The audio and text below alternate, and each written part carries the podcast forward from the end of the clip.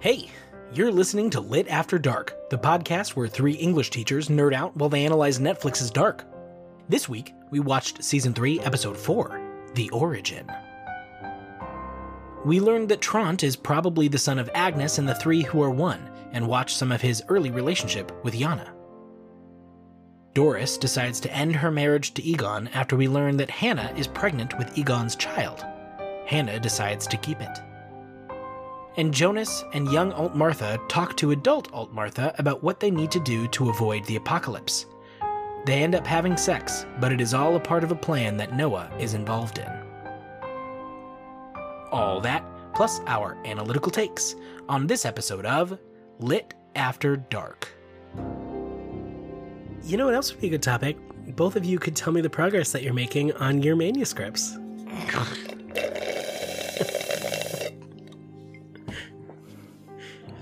Jen takes a long, pensive drink, as does Josh. Jen, I'm telling you, Prophecy, a Tommy Mathis original, is waiting for you. That's the title of the story I wrote. I do want to read that. I really do. It's put together with individual ring clips. I don't know if you noticed that. I think I um I think I soaked the paper in coffee and then like burned the edges also. no. That's such a cliche thing to do. Uh, I was 15. Precisely my point. Ouch. Oh. I remember doing that in middle school. for Exactly. history project. Wow. I have never been the writer of the group. I'm the Matthew Arnold of the three of us. Oh, deep cut English reference, baby. Somebody top that. I don't Matthew even know the Arnold. reference. Matthew Arnold uh, wrote about how there are cycles of creation and crit- criticism. And he lamented that he was part of the criticism part and not the actual creation part. Although he did write poetry. You might have uh, read Cliffs of Dover is a poem by him, but mostly he wrote a lot about literary criticism. And he wrote a lot about how literature was about sweetness and light. And creation was a lot of the sweetness, and the light was what critics like brought to it and helped reveal, you know, the truth of it and stuff. Anyway, I'm the Matthew Arnold to your actual creative people. uh, hey everyone, this voice that you're listening to is Tommy. and this is Josh. And I'm Jen. And welcome to season three, episode four of this podcast that you've been listening to now for probably a while. We are nearing the end here, friends, and possibly family. And I would just like to extend an offer to you. We say it at the end of every episode. If you have any questions that you want to ask, anything that you are curious about that we don't cover, please feel free to send us an email and we are considering doing like an additional episode at the end after the finale in case there is interest and if there's not that's also fine because life is a nightmare and we have so much to plan for but this could be a fun diversion so if you have some questions or some cool lit 101s that you want to share with us that you want broadcasted out on our enormous platform here then send us an email at litafterdarkpod at gmail.com and yeah, we'll talk about it. Do you guys have anything to add in mm. terms of encouragements? Yeah, and if you do, please do. But if you do, let us know that it is to be read once we're done. Because if you have like a lit 101 that covers Oh yeah. the end of episode Ooh. eight, Keep it spoiler make free. sure in the subject line we we, we should Yeah, have let's like, say subject line after you've watched the show. yeah yeah after you've watched it like that. Post post finale after you've watched something like that. Mhm. Just be clear. We've been avoiding so much. It'd be really disappointing to trip at the finish line there. and yeah, we are all watching it for the first time. Perhaps you are doing that with us. And this is a spoiler free podcast, as you know, up through this current episode. And we always open each episode with Lit Takes. Lit Takes is where we talk about the episode specifically through the experiences of particular characters. So it's a little bit chronological, a little bit not. And we kind of put in character analysis, sound analysis, all sorts of things. We are using our English skills to dig into dark. So the episode opens with the three who are one, or as Josh very flippantly refers to them as, the triplets. I hate that. So the reason why I call them the triplets is because there's another show on Netflix that deals with time travel, and there are three brothers that are Swedish that are the antagonistic group, and it's so weird that there's another show about time travel that they use briefcases to time travel, and there's three guys that are the bad guys, and it's just there's too many coincidences. It's called Umbrella Academy. It's weird. It's not that great. Oh. I was not expecting you to say that. Okay. It's like a much worse version. oh man. We're going to get a lot of Umbrella Academy fanboy hate on this episode. Fanboy. I mean, it's uh, it's okay. It's like dark with superheroes, so nah. Yeah, so in what is becoming a very regular experience, the three who are one are the creepiest. hmm He's definitely Tron's father, right? That's what I presume. Yeah, Who did we see earlier with that snake bangle? we saw Yana with it. Okay, it definitely was Yana. That's what I thought. Yeah, yeah, for sure. And we talked about how it was kind of Ouroboros y, Mhm. Mhm. which like makes a lot of sense now. We thought that Charlotte and Elizabeth was crazy. Mhm. Strap in.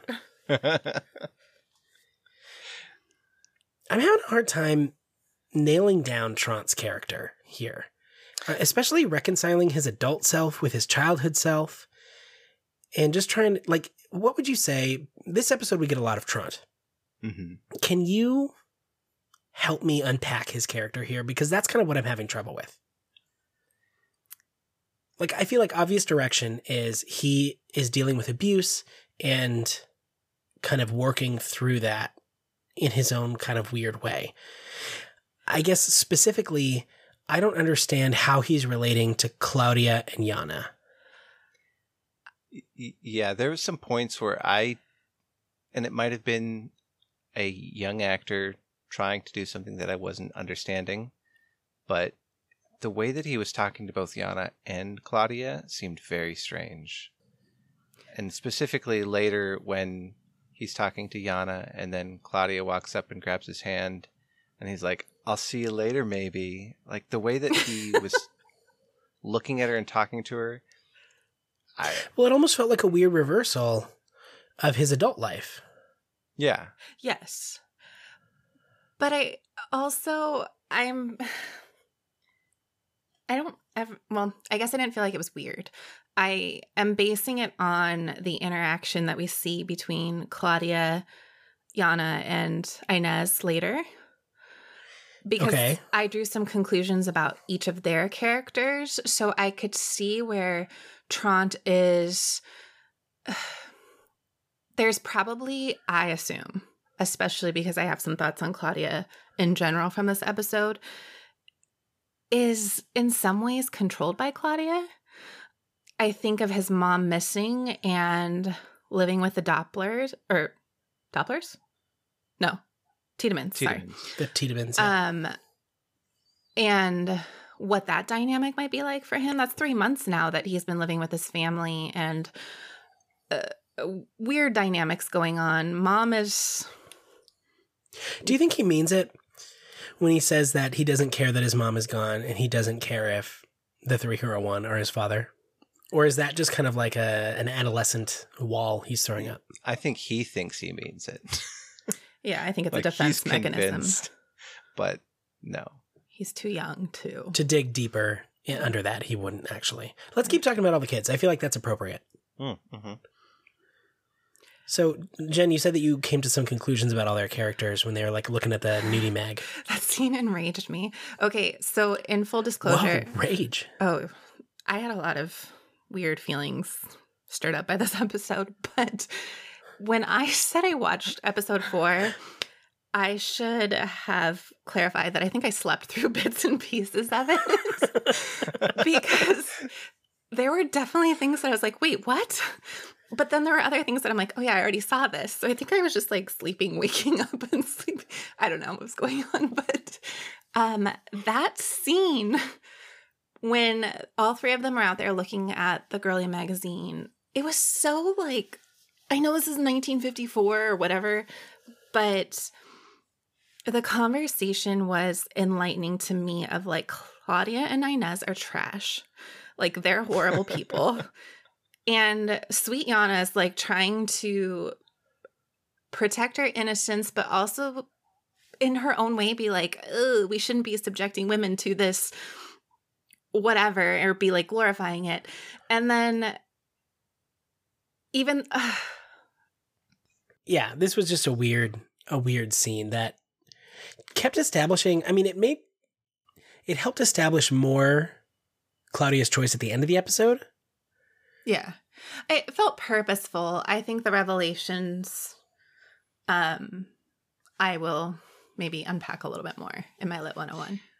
Okay. To me, it also helped unpack thinking about Yana and Trond and Claudia later, Yeah. especially thinking about the funeral that they have for Mads. Mm. Just kind of that there is A lot of history. so there's decades of baggage with this You know, they're I mean they're very Ulrich and Hannah. Mhm. Like it's it's just very much the same Ulrich, Katarina, Hannah. yeah, Although it doesn't seem like, at least at this point, Ulrich and Hannah ever actually did anything until that one night in the rain that we saw. seems that way. But we don't know, I guess. Yeah. I I think another thing that was weird to me was all of Tront's interactions with Yana and how they seem to be setting up her as like this real connection, which is why they ultimately get married. Whereas Claudia, you know, says you look a lot like James Dean from Rebel Without a Cause and What you're so line. cute or whatever.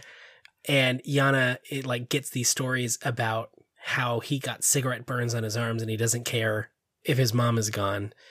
And he out of nowhere says, You have a nice smile. Like it just, it was just, I don't know my thoughts about it, but it was just a lot.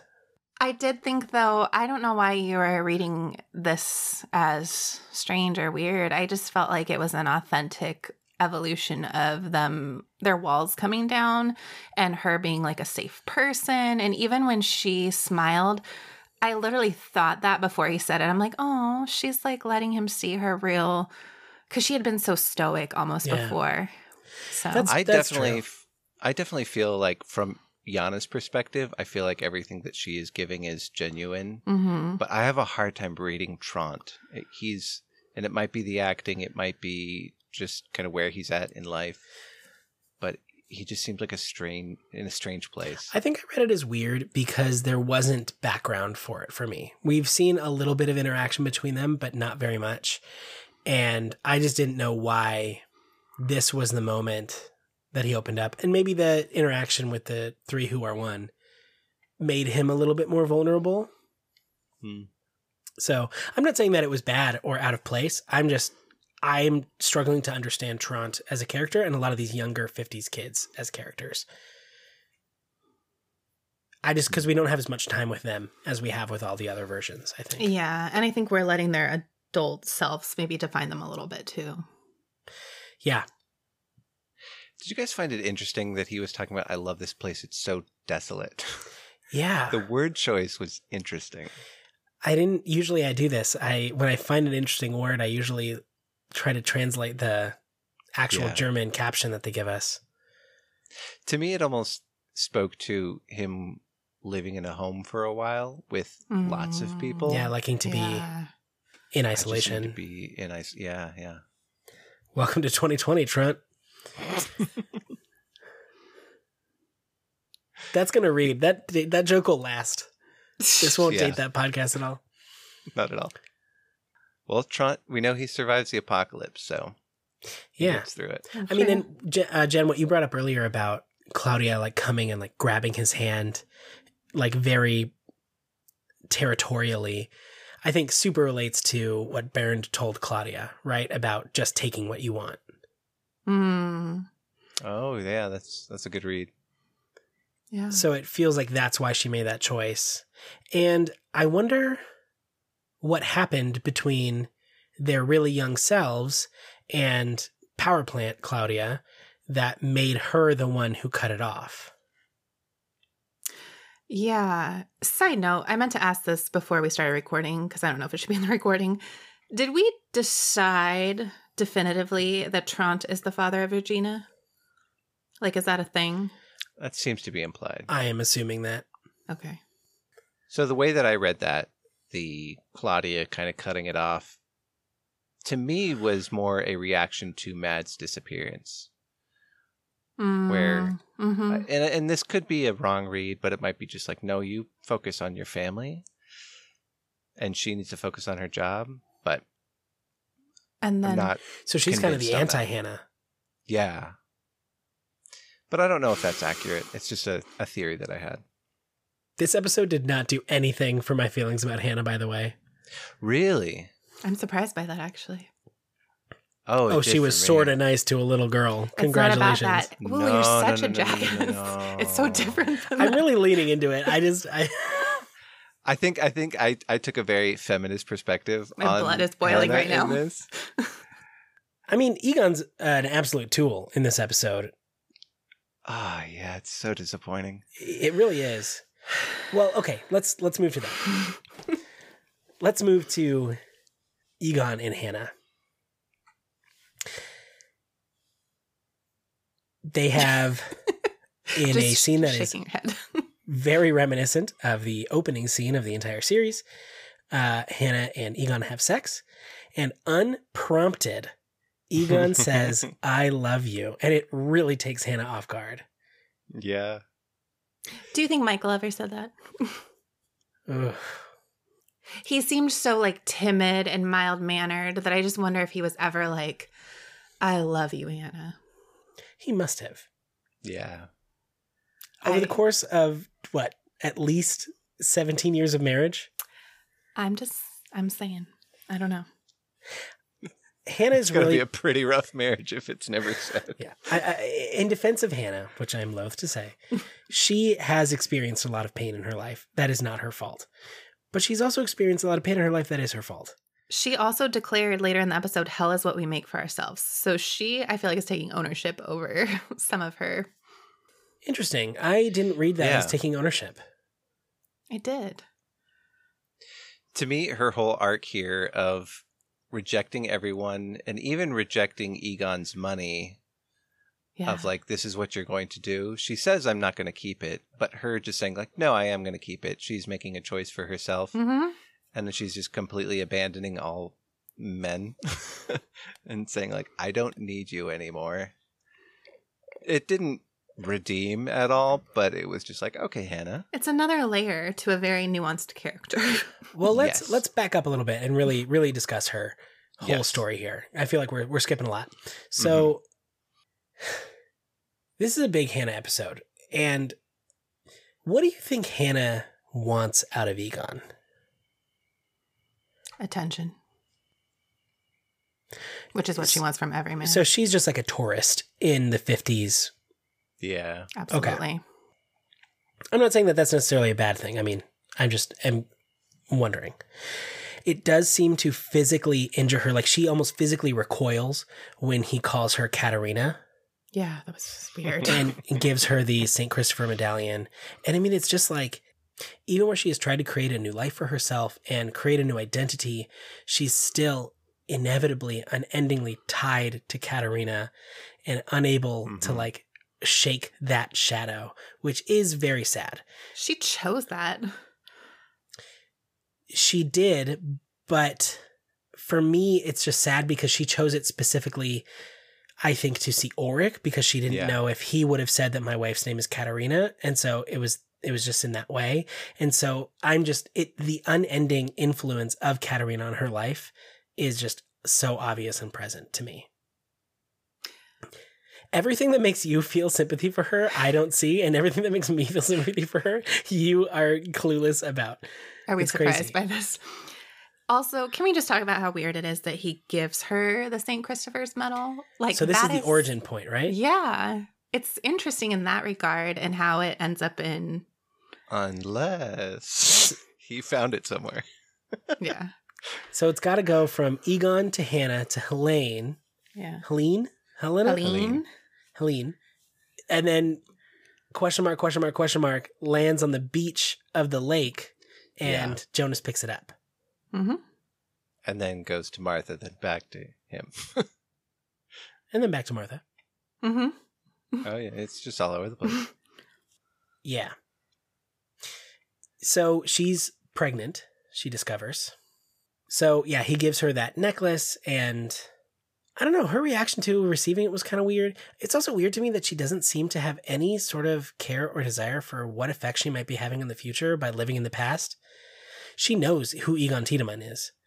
She knows. Yeah, but I could see not thinking through the implications of that. Yeah.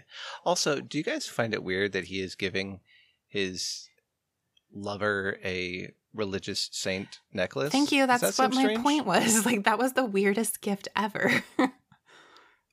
it was so strange, but he's also so strange. So Watch, it's watching over Yeah. travelers, it's kind of an oddly sweet, naive thing to give to your mistress. I mean, that's kind of like a romantic Sure. moment. I'm like, uh, I don't get it. It also just strikes me, sorry, another reason that I don't like Hannah is Ulrich is still languishing in jail right now. uh, we've forgotten about him. Well, she has for sure. Anyway, so Egon goes to work after this, much like Ulrich going back to his house, and Doris is waiting in his office. She's mm-hmm. very surprised by. We learn that she has been lied to, and he said that he had to do some reports. And then he just transforms into this. I would say this scene and then the scene where Hannah tells him that she's pregnant is a hugely transformative moment for Egon Yeah. That he Yeah. makes this mistake and then tries to step back from by bringing Doris flowers and like tries to erase it, but then realizes, of course, he's gone too far. Like this isn't something that you can just scoot back and say, "Oops, I'm sorry." Yeah. You know what this reminded me of? It reminded me of Defensive Peter, where he has done something wrong Mm. and he was kind of like, "Oh, well, you're this way." Like he kind of takes it back to Doris and both to Hannah in different ways. Dude, I mean, it's hard if he thinks that something is going on between Doris and Agnes. Of course, he's not going to be kind to Doris when she's like trying to look for her. But also just to say, who knows what goes on inside the heads of you women? And also, Egon proves himself through every time period that we've seen him to be a really terrible detective. I don't know. What's his role? yeah. It's just a really bad job. Go on. I just feel like every missing person, I get why, but it also seems like he's negligent in his job or just not really doing it. I don't know. Maybe it's just the way he's painted by these characters' responses to him, but Oh, I think this moment where he ignores the monogrammed handkerchief is specifically because he is hurt that his wife cares more about Agnes than him. I get it. But he also has a job to do. Well, but he's also a person. I I'm not disagreeing with you. I I guess I just want to like Egon for some reason. In his defense, all the people who he's trying to find have disappeared to a different time. Uh, so yes. he- So he I do cannot find them. understand that. It just also seems like he doesn't. Yeah, but Jen's point is like Yeah. his wife brings up a very legitimate lead. Like that's a Mhm. very legitimate thing to pay attention to. Yeah. Just saying. yeah, I don't know. It just it hurts that we've gotten such this good picture of Egon, and it's really hard for me not to blame Hannah for his sudden turn to this. I don't want to say monstrous, but like at least hyper stereotypical 50s dude. Like he wasn't that for so long. Yeah. And Hannah gets put in the picture, and suddenly he is. And yes, Doris is cheating on him. Absolutely. But I just, I can't help but feel so much sympathy for Egon because it feels like there are so many things happening that are outside of his control. It's like that H.G. Tannhaus line where he said, I'm a part of a puzzle that I can neither understand nor influence. And I feel like that's Egon so much. So much is just out of his control. Did he make mistakes? Absolutely. He chose to be with Hannah for sure. But there's so many other things going on in his life that I'm just so drawn to defending him. That's so interesting. I see him as totally not resilient, totally a victim of his circumstances. Like he is seen to me as so weak and not that I I, agree. despise Yeah. him, but I'm just like, ew, I can't even feel sorry for you. You're making choices that are really terrible. Yeah, you know what? That's it. It's pity. I just feel pity. Maybe. Mm. It's not Helge levels, but it's close. Oh, I mean, the level of fear that he exhibits when Doppler comes in. so strange. Also, holy lord, she's terrifying in this episode. I freaking love her. She's so great. I love how I'm much she talking about my loves. Noah. Oh, okay. Also, I want to say that Josh, you might be right. There may have been some seduction. Josh is so happening there. right. This is very true. Thank you. The level of a rage when he was like, you know, if Helge doesn't mention it, and she was just, I can't hear how, what are you even? Don't mention my son to me. And he brought up another woman. That was hurting her the most, I think. Yeah. Yeah, I mean to to get back to to Egon when I will agree there was a little bit of a good powerful woman moment with Hannah when he was like are you sure I'm the father? Also like what do you think he meant by I thought you were being careful? What did that even what does that mean in the 50s? Like, Is that like what? What is it like? Family planning? What is that? What they call it? oh like she was like timing her cycle? This is beyond my knowledge and experience. Well, you have a child. I also exactly. wondered if that was purposeful on her part to a degree. Oh, like she wanted? She I seemed very un- it's- I know unhappy it about it. Seems like that, but I felt like this is something that she could do to trap a man. She does not seem to want to trap Egon. I think she would have accepted it, but based on Based on his reaction, yeah, ooh, like, ooh, like maybe this is finally a person who can love me. And that's part of why she was so angry. yes, because then she turns on him, and Oh. you're- you're just like every other scumbag. And how am oh, I? Oh man. Dude, her speech is. It's. I don't like Hannah, but I like that speech. It's a good speech. And I also I have a soft spot in my heart for powerful women uh, monologues. I don't know if it's because I have a daughter, but I loved it where she was like, "What do you think I do? Like you are all the same. You just eat and you take everything, and that's it." But Oh, you think you're God? you I think love you're I that. that was so good. She doesn't need no man. Yeah, and we just see this descent of Egon into who he The- will become in the yeah. eighties. Really, Yeah, The Egon we know. And this this makes it much clearer why Claudia didn't have a good relationship with him. Because if this is the Egon that he became, just wordlessly drinking and spouting off weird lines about how the heart works, then it makes a lot of For sense. Okay, backing up because maybe we'll get to this later. But when Doris is talking to the triplets, Yeah. and and sorry, I to the- just can't not the- laugh when you say that. when Doris is talking to the three unknown, I have a hard time because later then she's like, "You've been with that woman." How does she? How does she know so much? Does she just trust this guy because he's in a church? That was a little bit of a disconnect. Well, for he me. also fully reads her. You Yeah. don't care about the boy, you care about the woman. Holy yeah. I can't imagine the f- terror of that situation. The Oh utter yeah. just pants wettingly terrifying situation. I don't know why she doesn't leave earlier. The second a little boy and an old man surround me on my back, I'm like, never mind. You're afraid of an old man and a child. Why are you reaching into your coat? I'm backing away. I did expect them to take her out there, but hey, some people can escape that. Well, that's my thought. Is because in my mind, if she is leaving, it seems strange for Claudia to stay with drunk Egon. What happens to her? I almost thought that she would die in this episode because we know nothing of her past this point. Because we initially thought that she was leaving with Agnes. Yeah, that's true. Kind of just Oh man, and just thinking more about Egon saying, Your mother would be so proud of you mm, the day where she lets him die. yeah.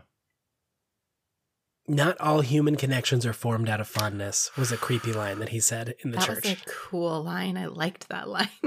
I don't know why, but there's something about the things that the unknown says that, unlike Adam or uh, Noah or whatever, I find that his liners are really good, even though he's probably more sinister than anyone else. Yeah, his character is really weird. I, my lit 101 is kind of about that, so I want to touch on that a little bit later. He almost seems like a voice box for the writers. yeah. Yeah, I just also want to know like how does this advance their goal? His goal, Alt Martha's goal, splitting up Egon and Doris. What does that get them? Hmm. Just keeps things the way it's supposed to be. That feels like kind of like a cop out answer. Yeah. But I also because I feel couldn't like think of anything else. It keeps, I don't know what happens to Doris, obviously, but for Egon to turn to the bottle so aggressively, I feel like it's just a good distraction for him that he's going to be lost. He empties that bottle, by the way. It is I would be dead. the, another thing that I wanted to say is about how I didn't say it. Maybe it doesn't make sense to put it in now, but when Hannah's talking about how she realizes that she doesn't need anybody, she's echoing what the stranger says when he learns and when he learns of her affair and she's like almost like taking that as a mantle of freedom for herself. Ooh, that's an interesting way of putting it. I know, because that could seem like such a cutting statement when the stranger says it to her, but I think in that moment it definitely was. yeah, but I could see how you could turn that into like, like Josh said, I don't need no man. I got this. Like, I, I don't know. Yeah, there's plenty of examples in literature. It it makes me think of The Invisible Man, not The Invisible Man, just Invisible Man by Ralph Ellison, not. Mm-hmm. H.G. Wells.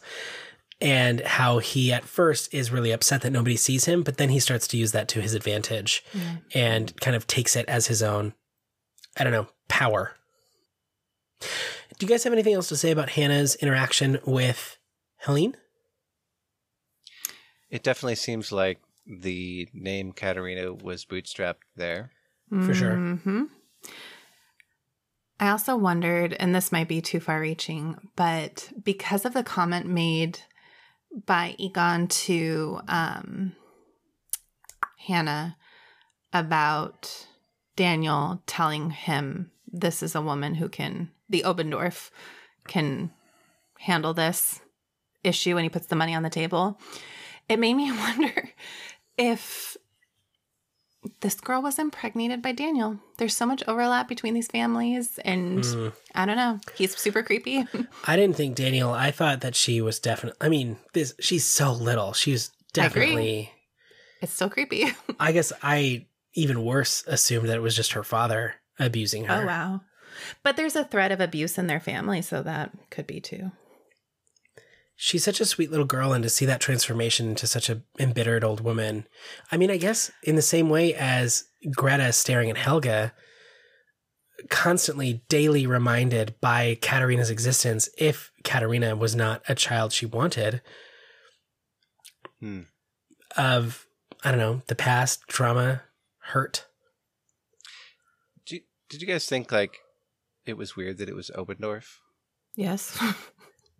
It just I mean, kind it- of felt like a everything's Well, speci- connected. yeah. Well, specifically because I feel like they just arrived. Like I feel like they talk about how they they just came into town. No, but maybe- Kilian just came into town. But it's Okay, Also- so it wasn't the whole family. so a family who has a history now of illegal Yeah. participation, whatever you want to call it. So Uh, yeah.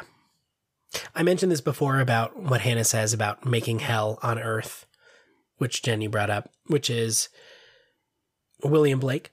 I brought this up before about how he had this whole system where essentially there is no such thing as an afterlife and we create heaven and hell for ourselves here on Earth. Author of Songs of Innocence and Experience, you might have read his poem Tyger in your English class. Just letting you know. Tyger with a Y. with a Y. I hate it. I hate William Blake. Actually, I don't like him at all. I don't get that. You don't get what? Like your hatred of William Blake. I We've didn't know about about this. I think it's because I had a professor who was like so William Blake. And it just always felt like a lot of reaching to me. His poems are so simple, and I get that Yeah. simplicity can lead to complexity. But some of the things that my English professor would glean out of these, and he was like, "Oh, and then you can't forget the plates. He he engraved these plates, and oh, their colors, and it's, it's so meaningful." I don't know. I would agree that the plates are not impressive, at least to me at this time. I don't know if our audience needs my hot takes about poet William Blake, but Blake cast. this is this is now going to be a history of British literature class. Welcome. Very excited. Yeah, well that's it.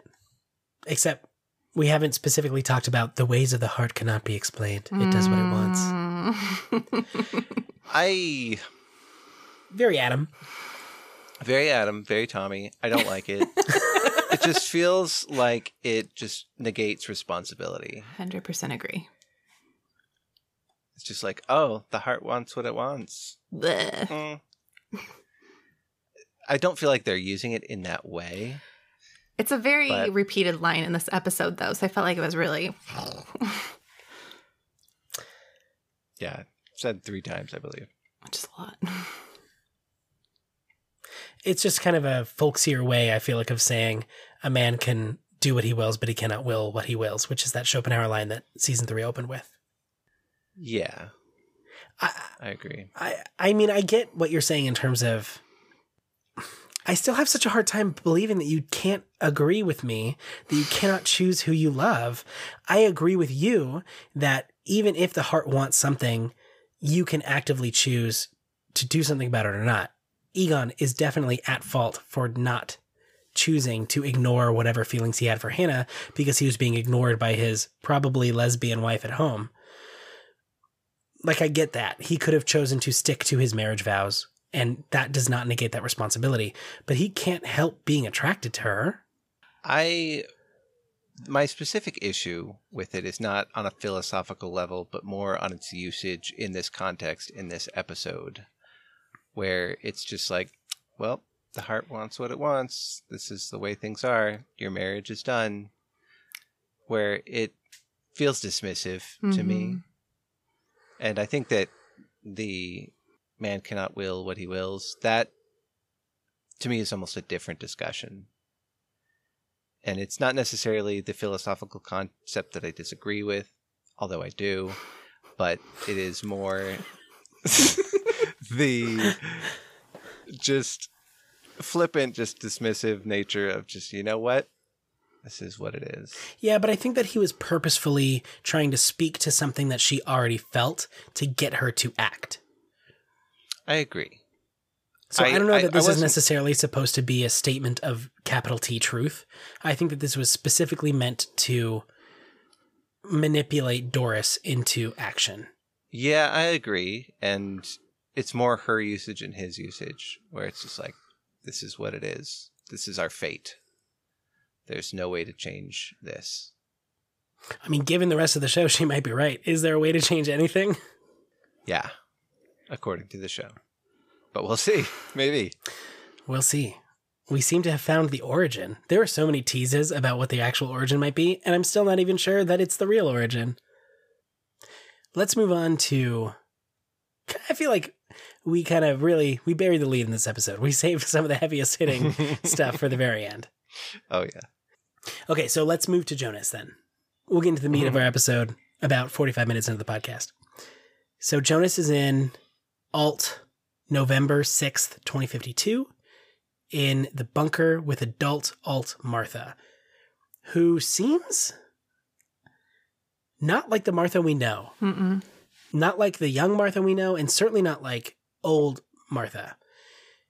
She's kind of a mess, I feel like, even before we get the reveal that Noah is kind of pulling her strings. Hmm. I didn't get the pulling the strings vibe, but I see where you're going. I just He's she- there. Yeah, Complicit. yeah.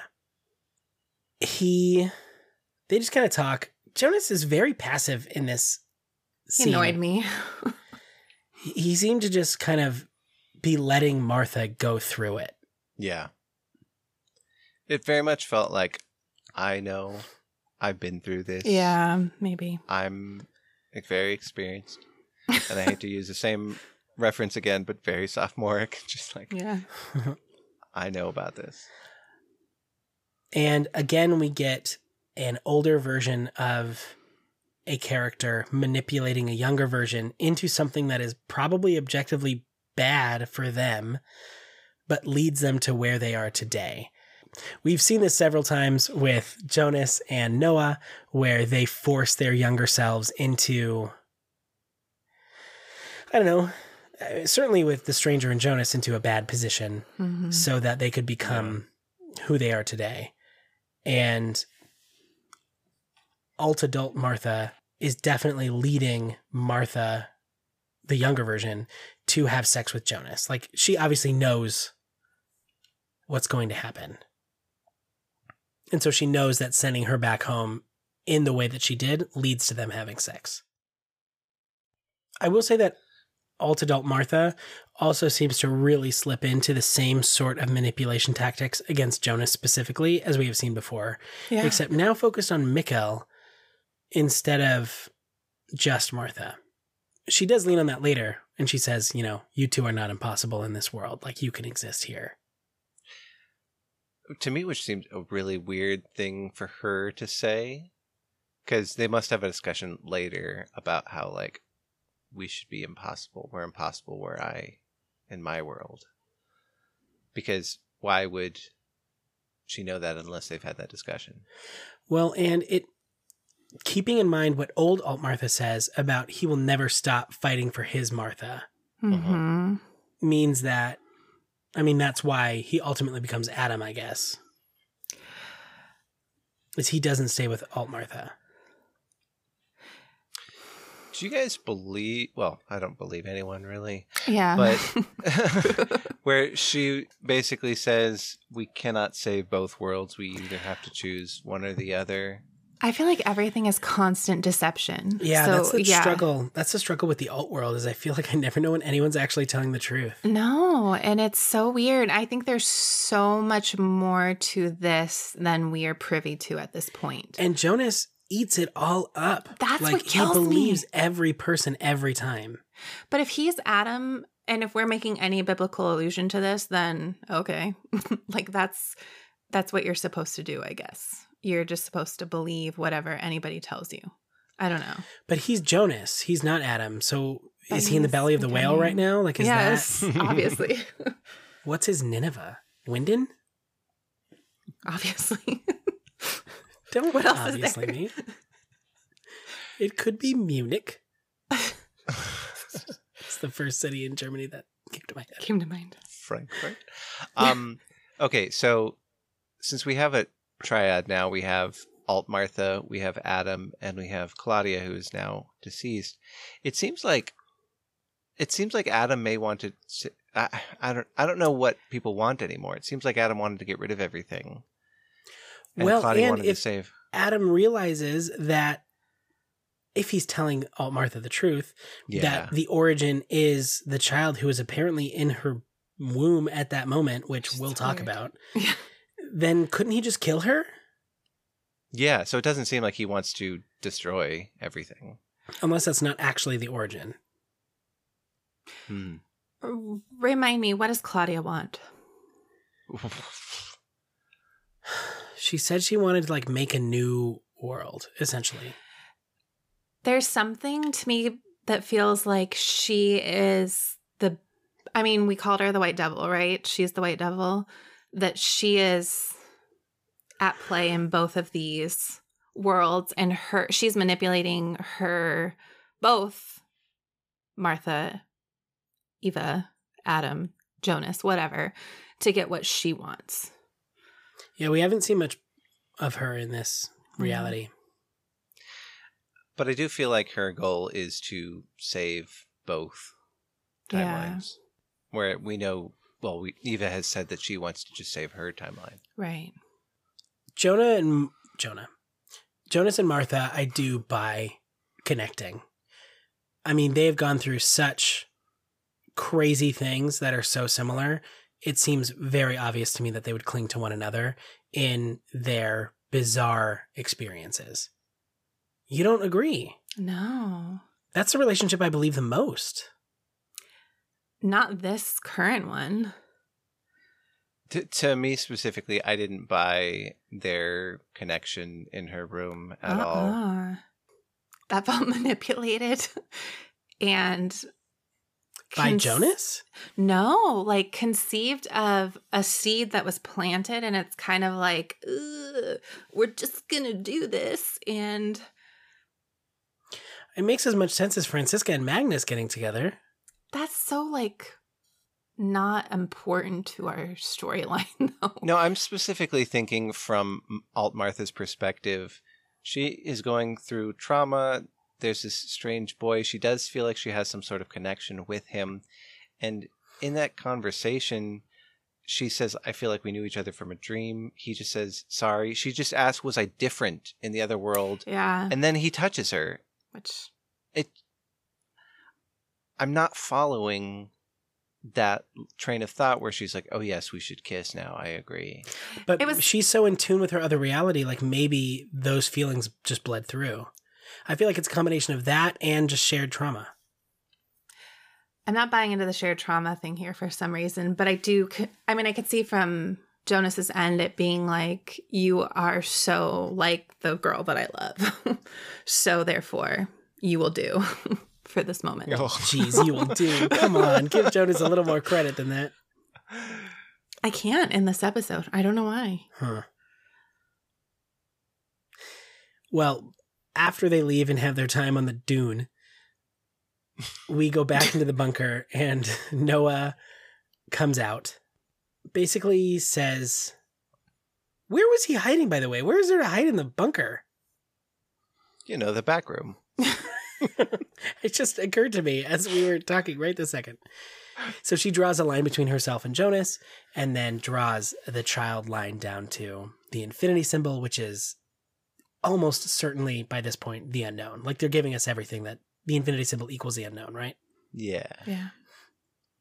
And this confirms. So he says, The beginning is the end, and the end is the beginning. We are all born of him. You gave him life, and he will give us ours. Him, Agnes, Tronte, Jana, Ulrich, Katharina, you. A line without beginning or end. And so, beyond what we've already seen with Elizabeth and Elizabeth and Charlotte being each other's mothers, we now have this much larger family line of Martha gives birth to the man who will end up giving birth to her grandfather. So Jonas is his own great great great grandfather. Yes. And Martha is her own great grandmother, right? Or is it great great grandmother? Something like that. And we were right. We speculated a lot about all these families being interconnected, and we know for certain that they are now. Yeah. And because of Hannah's connection to Egon, we now know that the Toll Tiedemann line is related to the Kahnwald line, is related to the Nielsen line, and they are all just this one giant genetic mess. Except, well, the I guess we have Hanno connection to the Dopplers. to the Dopplers. Okay. Yeah. Yeah. Sorry, I didn't say Dopplers. So those four families are all connected. We thought that. Great. And I feel very excited about my unknown guess. Yeah, you were super right. The cleft lip being a symbol of him being split between worlds. That was really cool. Cool. Let's talk about the montage and then we'll talk about the end. So the montage for this episode is the song The Labyrinth Song by Asaf Avidan, which I believe we had one other song by this artist earlier. I might be misremembering. Hmm, I don't know. But it was just essentially like have you watched the show? Here's a song about the show you've watched. The name Ariadne coming up again and again. Yeah. And so during this, uh, Jonas and Alt Martha are doing their thing. Hannah leaves. Egon Poor Egon. Doris is like hugging the yellow dress that Agnes gave her. Oh. And this is when we get the Claudia scene where she drops her nightgown. Ugh. Oh, this would be a good time to finish talking about the the three who are one also. We never really finished their conversation. So they hold a dude at gunpoint so that he signs a building permit because apparently once it's signed, there's no going back. Yep. And uh, he adds some final bits to the Triquetra notebook, and we get confirmation that he is the one who wrote this notebook. Mm. Made me very happy. The final page of the notebook, by the way, reads thusly The beginning is the end, and the end is the beginning, and I am my only judge, me. Did that sound familiar to either of you? Yes, but I don't know from where. So we get a larger shot of the entire page, and we see a labyrinth with the Minotaur in it, and Alpha and Omega, the two Earths, and that whole last page is part of the monologue that Martha gives as Ariadne in the play. Oh, Uh, And now I see that everything is the same, no matter who you are. We all end the same in death. oh my gosh. I am my only judge. Me. There are no gods except for us. to me, I read that as him, like, I am left alone to die alone, even though he's with two other versions of himself, and I am my sole judge, me. It just brings to question, like, what's his next step? Yeah, where does he go from here? I mean, we know he doesn't die, at least adult version. Well, True. that was a thought that I had where, like, what if he just goes up to his younger self and kills him, and then they all three disappear? Ooh, like, that'd be so come- cool. yeah, they've completed their purpose. I would love that actually. But that would make no sense. But I, guess I, this uh, show is okay with paradoxes. The notebook is created. hmm It would have to be split timelines, but yeah.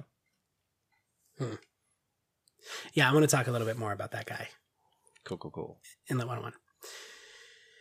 Okay, so really quickly, let's talk about Agnes, Adam, Alt, Martha together.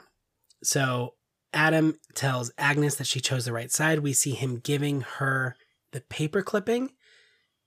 Which version of Claudia gets this, and when do you think? We we don't know because we know that Claudia gives it back to her Yeah, earlier. but her younger self. Yeah. So older Agnes gives it to Claudia so that Claudia can give it to her younger self. Mhm. Her younger Agnes, I mean. Yeah. So it I don't think it matters when It just- exactly. Interesting. Yeah. I was wondering if you guys had it handle on it. No. He says life is a gift for those who know how to use it. To Hmm. which she responds, Are you going to tell Martha what the origin really is? Mm. But she doesn't get a response. Did you guys find this Alt Martha Magnus interaction as crushing as I did? Yeah. I, I it just seems so telling of how in the dark Magnus and Franziska have been. Yeah. But where's Franziska? Have we seen her at all? Hopefully, No. okay. I think she's dead. I'm mute. Would Franziska rather be mute or dead? Probably dead. She seems more enraged that she's mute than Magnus is, is that he's dead. So he basically is thinking about the past and is like, I wondered for so long why Yeah. you ditched us. Crazy that it turns out that I ordered you to do it. Like we were part of the group that ordered you to do that. hmm Which again, just the same theme of older versions of a character actively working against younger versions of a character. Future Girl hugs Agnes, who we don't know the identity of in their relationship yet. And Adam looks at a picture of the triplets in Martha's inner sanctum and then has a conversation with Martha.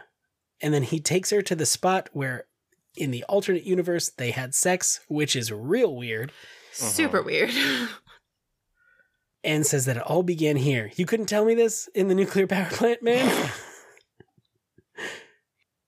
and she learns that she is the mother of the 301.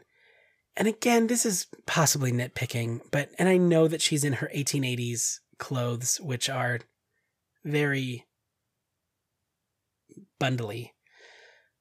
She is at most five months pregnant before she would show more than she is currently showing, if she is currently pregnant, as Adam seems to imply at the end.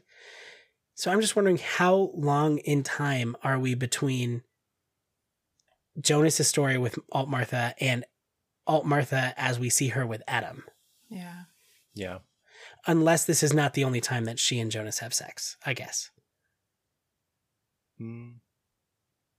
Although he went to that specific place, so Which so seems to not that- imply that it was that- unless they were like yeah. only here.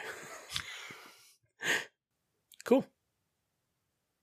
I wonder if he's telling the truth. No one is. I feel like I'm just mad at everyone. just secrets. Can't trust anyone.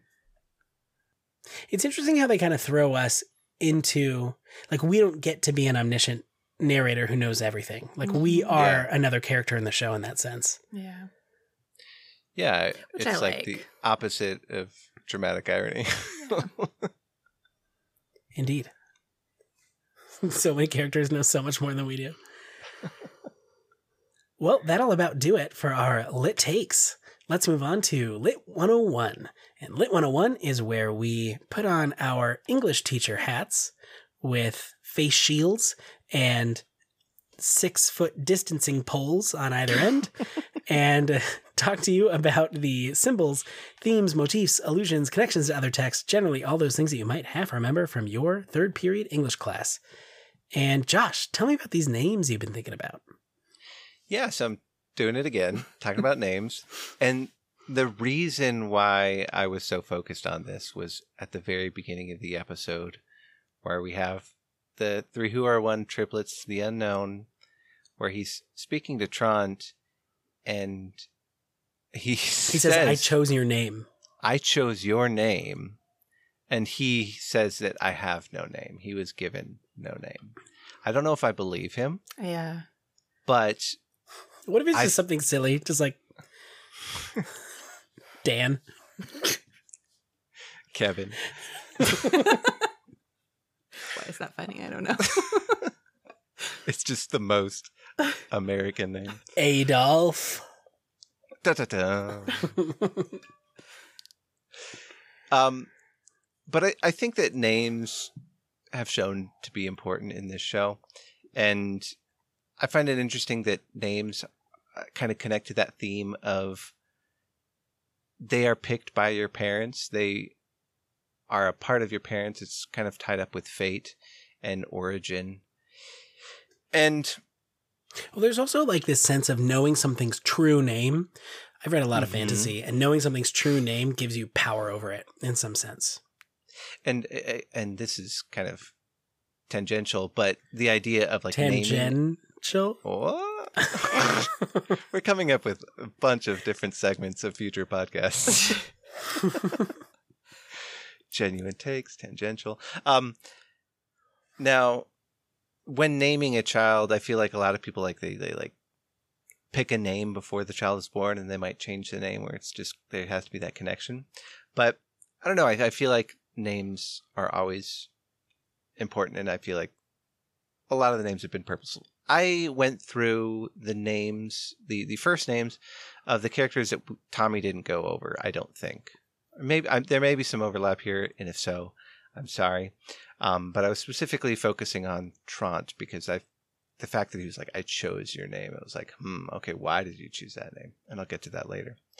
Um, so real quick, Helena, Katharina's mom, it comes from Helen of Troy, kind of that. And, and interestingly, it means uh, torch. And specifically, Hmm. there's I didn't write down the word I should have, but there's a specific occurrence when above a ship there's a, a light that can kind of glow at the top. Have you heard of Hmm. this phenomenon? But all that seemed to relate to was the idea of travelers, the the patron saint. It seemed to Hmm. be connected to that. Her husband Hermann just means army man. Literally, Herman. The name means army man. So I I'm guessing he's in the army. Just some real deep analysis there. The name Egon means edge of the sword, Hmm. which I thought was interesting. It seems appropriate for, for a police officer. Now, continuing with the Tiedemanns, Claudia is the feminine form of Claudius, which means lame or crippled, which seems strange to me. I don't Maybe we're looking more into this than. Yeah, it might be, and, and yeah, there's there's definitely some that are going to be like nothing. It means nothing, but who knows? Uh, Doris means Dorian woman. Greek mythology, Doris was a sea nymph. I didn't find anything there. I don't know. Uh, moving on to the Kahnwalds, Daniel is Hebrew for God is my judge. Kind of made me chuckle on the inside since we know how much of a creep he is. Interesting here, Inez is the Spanish form of Agnes, and we already have an Agnes, and we know that Agnes means chaste. It's like the Lamb of God, which again, I think that that's appropriate for this episode um, with her interesting beginnings. Now, earlier, I think in a previous episode, I mentioned I couldn't find anything about Hanno, but I did this time. Hanno is short for Johannes. Hmm. And Johannes is just John, basically. And that means Yahweh is gracious. So I think that both Agnes and Hanno, Johannes, they're just very biblical Bible names. Um, Bernd is short for Bernard, which means uh, both bear and hard. So, like, hard bear, which he kind of has that persona in this episode. Uh, Greta, the Ice Queen, is short for Margaret or Margarita, uh, which is Greek for pearl, which seems appropriate for her. She's very much like 50s with pearls. I, I feel like she's got that like pristine uh, look. Interestingly, um, Saint Margaret is a patron saint of expectant mothers. Just throwing that out there. Hmm. I think we might have mentioned this, but Helge means holy, Oh. and I feel set like apart. yeah, he's he's set apart. And um, I thought this was also interesting. Jana is a feminine form of Jan, which is short for Johannes. So both Jana and Hanno are basically male and female forms of the same name of just John. Hmm. Which now leads me to Tronte. And the three who are one said I picked your name on purpose. And I still haven't figured it out, guys. I did so much research, but there's nothing. Really? There's no. Yes, I, I, I looked. looked it up before you told me that this is what you were doing, and I found something. What? I thought you were gonna say after. Before you said that, I looked it up immediately because he said I made your name, and it's like Gaelic for like a small hill, is all I could find. Which is yeah, I, I I did look up that up, and that's not right. Like that was a thing on Reddit, but that's not accurate. I know I looked. Well, maybe it was on Reddit. I saw it on an etymology website, like a name etymology thing. Oh, that's weird because I looked that up too. But interestingly, I was like looking at like ancestry.com and there Hmm. are according to ancestry.com two people named Tronte. huh? like it's just not a name really. And I I feel like there's got to be some more significance and there may not be, but just the fact that he said like I chose your name, it made me feel like there's got to be some reason. And there may not, but Hmm. maybe That's that's, just me wanting to be more of that. I did see the Gaelic thing, but I was like no. No, I decided that this is not valid. It also doesn't make sense for this guy to name his son after a Scottish hill. Like, uh, Sure, I agree. But yeah, names are interesting, and I feel like some of these are very connected to the characters. Others are just names. Hmm. I, the one that trips me up is Claudia. The fact that it means lame or crippled. It seems strange to me. Metaphorically speaking, I mean that's kind of setting up her up to be wrong at the end, missing some important part of herself. Ooh, I like that. Yeah. Maybe. For my Lit 101, there's not anything real specific here. It's merely just like things that caught my attention as we're watching this episode in terms mostly of character development, but I think more than anything, this just leads me to a lot of questions. Um, the first thing that stood out to me was um, when we see that Alt Martha is pregnant. Did you guys think back to the stranger's dream? Yes, Okay. with the dark matter coming out. Yes, because at first, well, it's still confusing to me because when I first thought back to that dream when she was Martha from Jonas's world was shot, because I thought she was shot more in her abdomen, but I think you guys said it was more her chest. Yeah, it was a little higher up. Okay. Um but then the only thing that perplexes me about her being pregnant now is that the stranger doesn't remember Yeah. that from his whatever. So would that just be a deja vu moment for the stranger then? I don't know. I, that does just feed into a larger question of why doesn't the stranger remember any of this? Yes. So that I guess is just a perplexing thing, but it did make me recall the dream and wonder what was the significance of that dream because it felt so important to me when we watched that episode. Weirdly, I feel like Martha's she has a dream. Alt Martha has a dream where she kills someone and she's like washing the blood off of her hands. Well, we don't know if it's a just a dream or if it's a memory, right? Yeah. But I feel like I don't know. This makes no sense. But I feel like she kills Jonas. That makes no sense. But Hmm. I don't know. I agree. That's what my inclination is as well, based on the way that she's talking to Jonas, but it doesn't make sense. No, not at all. I, I, episode five. They'll make it make sense. Oh, yeah. They'll solve everything. And then six, seven, and eight will just be Pointless.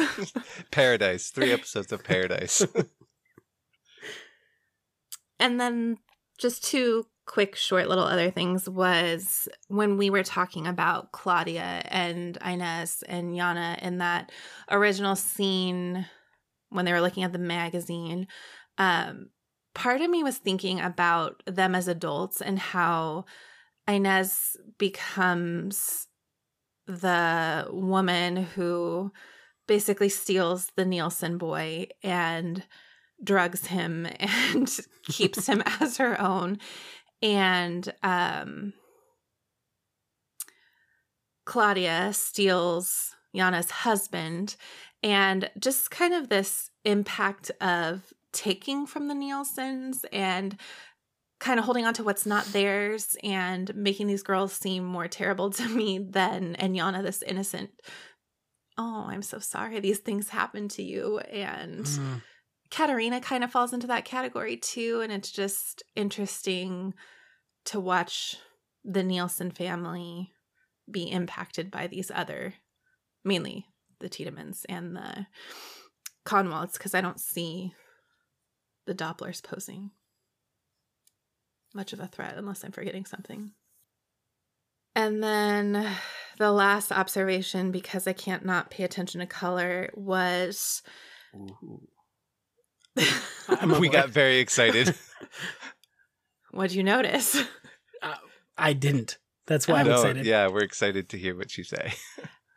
I just found it interesting to watch um Tronte in his red scarf as a Nielsen, Nielsen being the red color, but then what Hannah starts in her green robe, which has like dark circles on it. So it was almost kind of like that muddy, weird, gross green from the future that most of our characters are cloaked in. hmm But then she transitions to her red coat, which she's in the red coat for her confrontation with Egon to going to Oberndorf. And it just made me wonder I'm like, what is this signaling in terms? I know she's playing the role of Katharina here in 1954, but I feel like Hmm. there's a deeper extension to her wearing this outer color of red. And I just saw Hannah's red coat as Mm, potentially foreshadowing a connection to the Nielsen's, whether it's just her embodying Katharina or something deeper. It's almost like she's wearing the red and then she passes it on hmm to Aline. Yeah, It's like your daughter will be a Nielsen. I thought that too. Yeah, that was interesting. Cool. So, I don't know. My direction is kind of weird. I was really casting about for Lit 101s. There's a really cool line that the unknown says when he's talking to the building permit guy, and he says, Only a breath separates the here from the hereafter. Mhm. It actually made me think of a John Donne poem and the movie Wit, where it is really deeply analyzed. And there's a line that a professor says where she talks about the difference between a comma and a semicolon. And she says that a comma is just a breath. Only a breath separates life from life everlasting. And I really wanted to go into that deeply because it's really, really cool. But it's not a threat in the John Donne poem. It's like comforting. Yeah. Whereas this is very much like your next breath could be your last. More Mhm. specifically, your breath. yeah. So I'll link the thing that I'm talking about in the description uh, from Wit, the movie, which is really, really good. But I kind of wanted to unpack why I was so scared of the unknown as a little boy. And this is a common trope in horror movies. I'm sure that you guys could name scary little children in movies off the top of your head without even having watched a ton. Like, can you name a, a creepy little boy in a movie or girl? I was thinking of the Shining Twins. Shining Twins, Danny, even. Yeah, that's true. I- I'm just thinking of a doll and Chucky, so that's not really applicable. But But no, but same same sort of idea. You have uh, Children of the Corn, the Mhm. Village of the Damned is another kind of classic horror movie with children. You have that episode of the Twilight Zone where the little boy has like magic superpowers where he can just imagine whatever he wants and it happens in the real world. And it's just this common trope of why we find children scary and what can make them scary. And a lot of it has to do with perceived innocence. So we see children as, in a large way, unsullied by the reality of life. And so they can't feel any of the big negative scary things that humans feel because they're just children. And the perversion of that in particular is scary. And I just think about when we see this little boy, he is so gleefully excited watching the adult version of himself commit these horrific murders by strangulation. I think that's a big part of it is seeing him excited about his own future where it is like brutal murder. That specifically, like he's watching, waiting, hoping for when it's going to be him. Uh, and not even just the murder, like when he's manipulating Doris, the way that he's standing and looking and watching in the church as his older self kind of manipulates her and breaks her down emotionally, emotionally strangles her, if you will. I think additionally, so beyond kind of these more broad, why do we find creepy children creepy tropes, I wanted to think about it more in terms of this show in particular. And something that's come up a lot, possibly because I knew that I wanted to talk about this, is how much older versions of a character constantly work against their younger self. We brought that up a lot. This is the only one we've seen where they are actively working together. yeah. And it's bad, though. It's super not good. And there's this perversion of knowing the story of your whole life from beginning to end the moment you are alive. So this little boy knows that he will become the adult version of himself, will become the old man version of himself.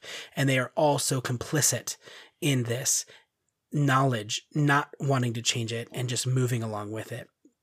They are the only, it, it, it's just such an aberration, even within the show, that I think is adding so much to the creepiness of this character beyond even, you know, the obvious things that make him creepy, like committing horrific murder. And that's just kind of what I wanted to unpack a little bit. And I'm just trying to understand, thematically speaking, what that means for the show. Hmm. So I have a, a, a like an addendum to that because I, I talk about this in my class where you will have a creepy moment where you see the empty playground and it's like all dark and then you hear like ring around the rose and Yeah. like i asked my students like why is that uncomfortable to you why is that creepy and we come to the conclusion that it is a song out of time it is a song that is in the wrong place it is disjointed it is in the wrong context Hmm. and so in the same way these three who are one it is uncomfortable to see them because they are so out of context Hmm. because they're together it's it's wrong yeah. and it makes us uncomfortable and Hmm. In a way that the incest never did. Good. No, you're right. That's a really interesting look at it. I- think there are two ways to look at it. Either A, you can interpret it as every stage of your life is antagonistic toward every other stage of your life, in a sense that it almost kind of evokes self hatred, right? Where you should hate yourself, hate past versions of yourself, work against past versions of yourself, ignore the pain of past versions of yourself so you can move on. I think that's a more negative interpretation of this. Or you can look at it positively in the sense that maybe we find the unknown creepy because his goals, he doesn't have an arc, right? His goals don't change from childhood to adulthood to old manhood. Mm. Like, it's natural, expected good for these character arcs to happen, for growth to happen. Growth that we've seen in characters even that have have happened within one version of themselves. So even Hannah, we've talked a lot about how she has grown and changed even within the story of the show, even just her adult version. Not even to speak of young version to adult version.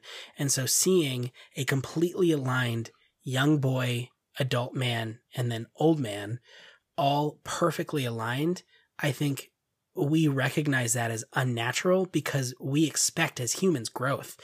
In our stories, we always look for arcs to be interesting and to see growth and change in a character. Not all the time, but for the best stories, the ones that stick with you the most, you're looking for character change. And I think that that might be another subconscious reason why we find this character so unsettling because he doesn't experience any of that. Hmm. well in all of our other characters they at least feel that they have agency. And they are trying to work against work towards their they have goals.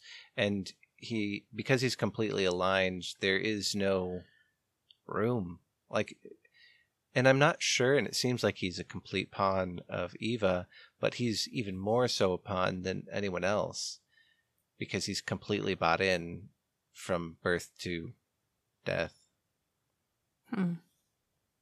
It just makes me think that he's a lot like Helge in that sense. in a way, but Helge didn't want to be a part, Right. and he True. wasn't fully aware, and he wasn't actively Yeah. killing. different, different, different.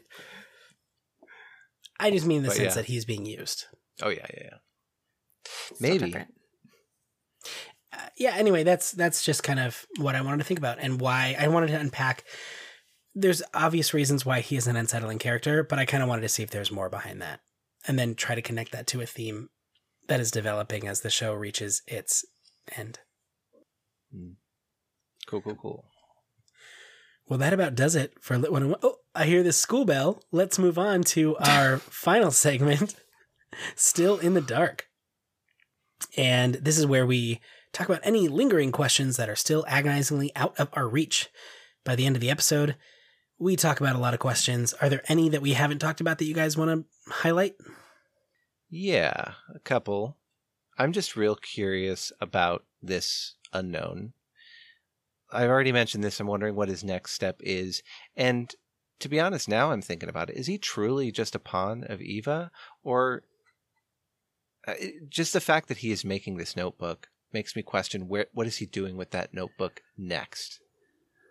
Because we know that it eventually gets into the hand of Adam and Noah and Claudia. But- Mhm. that is kind of what I'm wondering. Is he just setting everything up? To what aim? But Yeah, what does he want and why? Yeah. I guess on a smaller level, I'm thinking about Claudia in this episode and just her fingerprints on what and how and a role that she's played behind both of these worlds and these uh, key figures. I'm also wondering where is Hannah going? Yeah. Because I that was care. Another question. She still When has a time happen? machine, right? Yeah. yeah, she does. So Yeah, good questions. I guess maybe to the future. maybe. I mean, whatever. 33 years at the very we know that. For me, I just want to know a little bit more about adult Alt Martha and like what is she doing in the apocalypse? What is her relationship with Noah? Are they Mhm. working together? Is she working for him? Is his story similar to his alternate story? Another question, and this may be lies because people are lying all the time, but I believe it was Alt Martha who mentioned that the apocalypse happens on November 7th, I believe, when the barrels are opened. Yeah. Yeah. But the barrels have been moved. Well, adult alt says the barrels trigger the apocalypse. You have to stop them from being opened. But I believe in episode 301, didn't we see uh, Oberndorf moving the barrels? Yeah, but in the same way that they were moved in our reality. Our.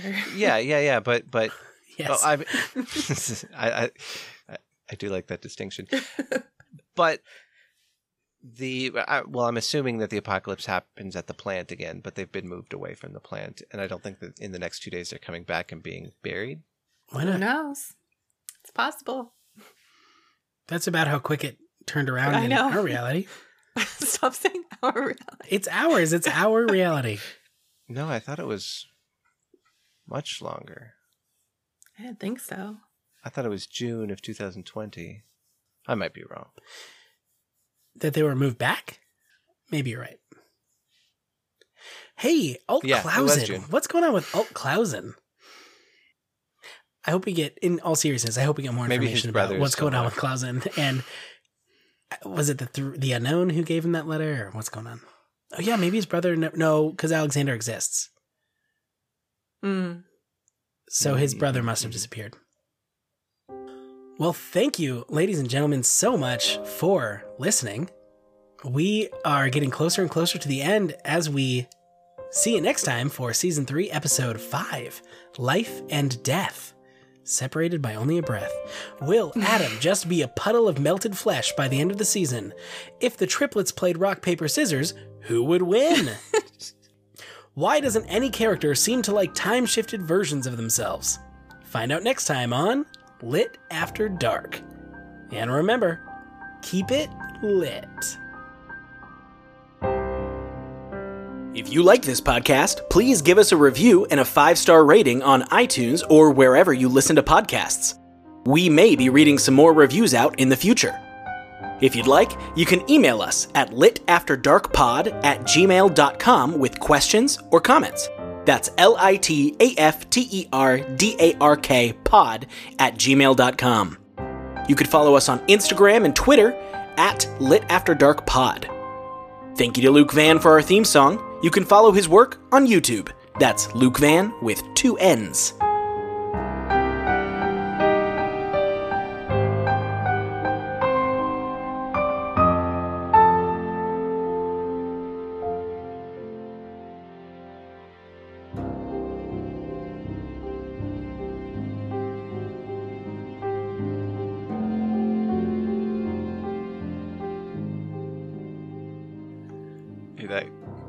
Ratatouille.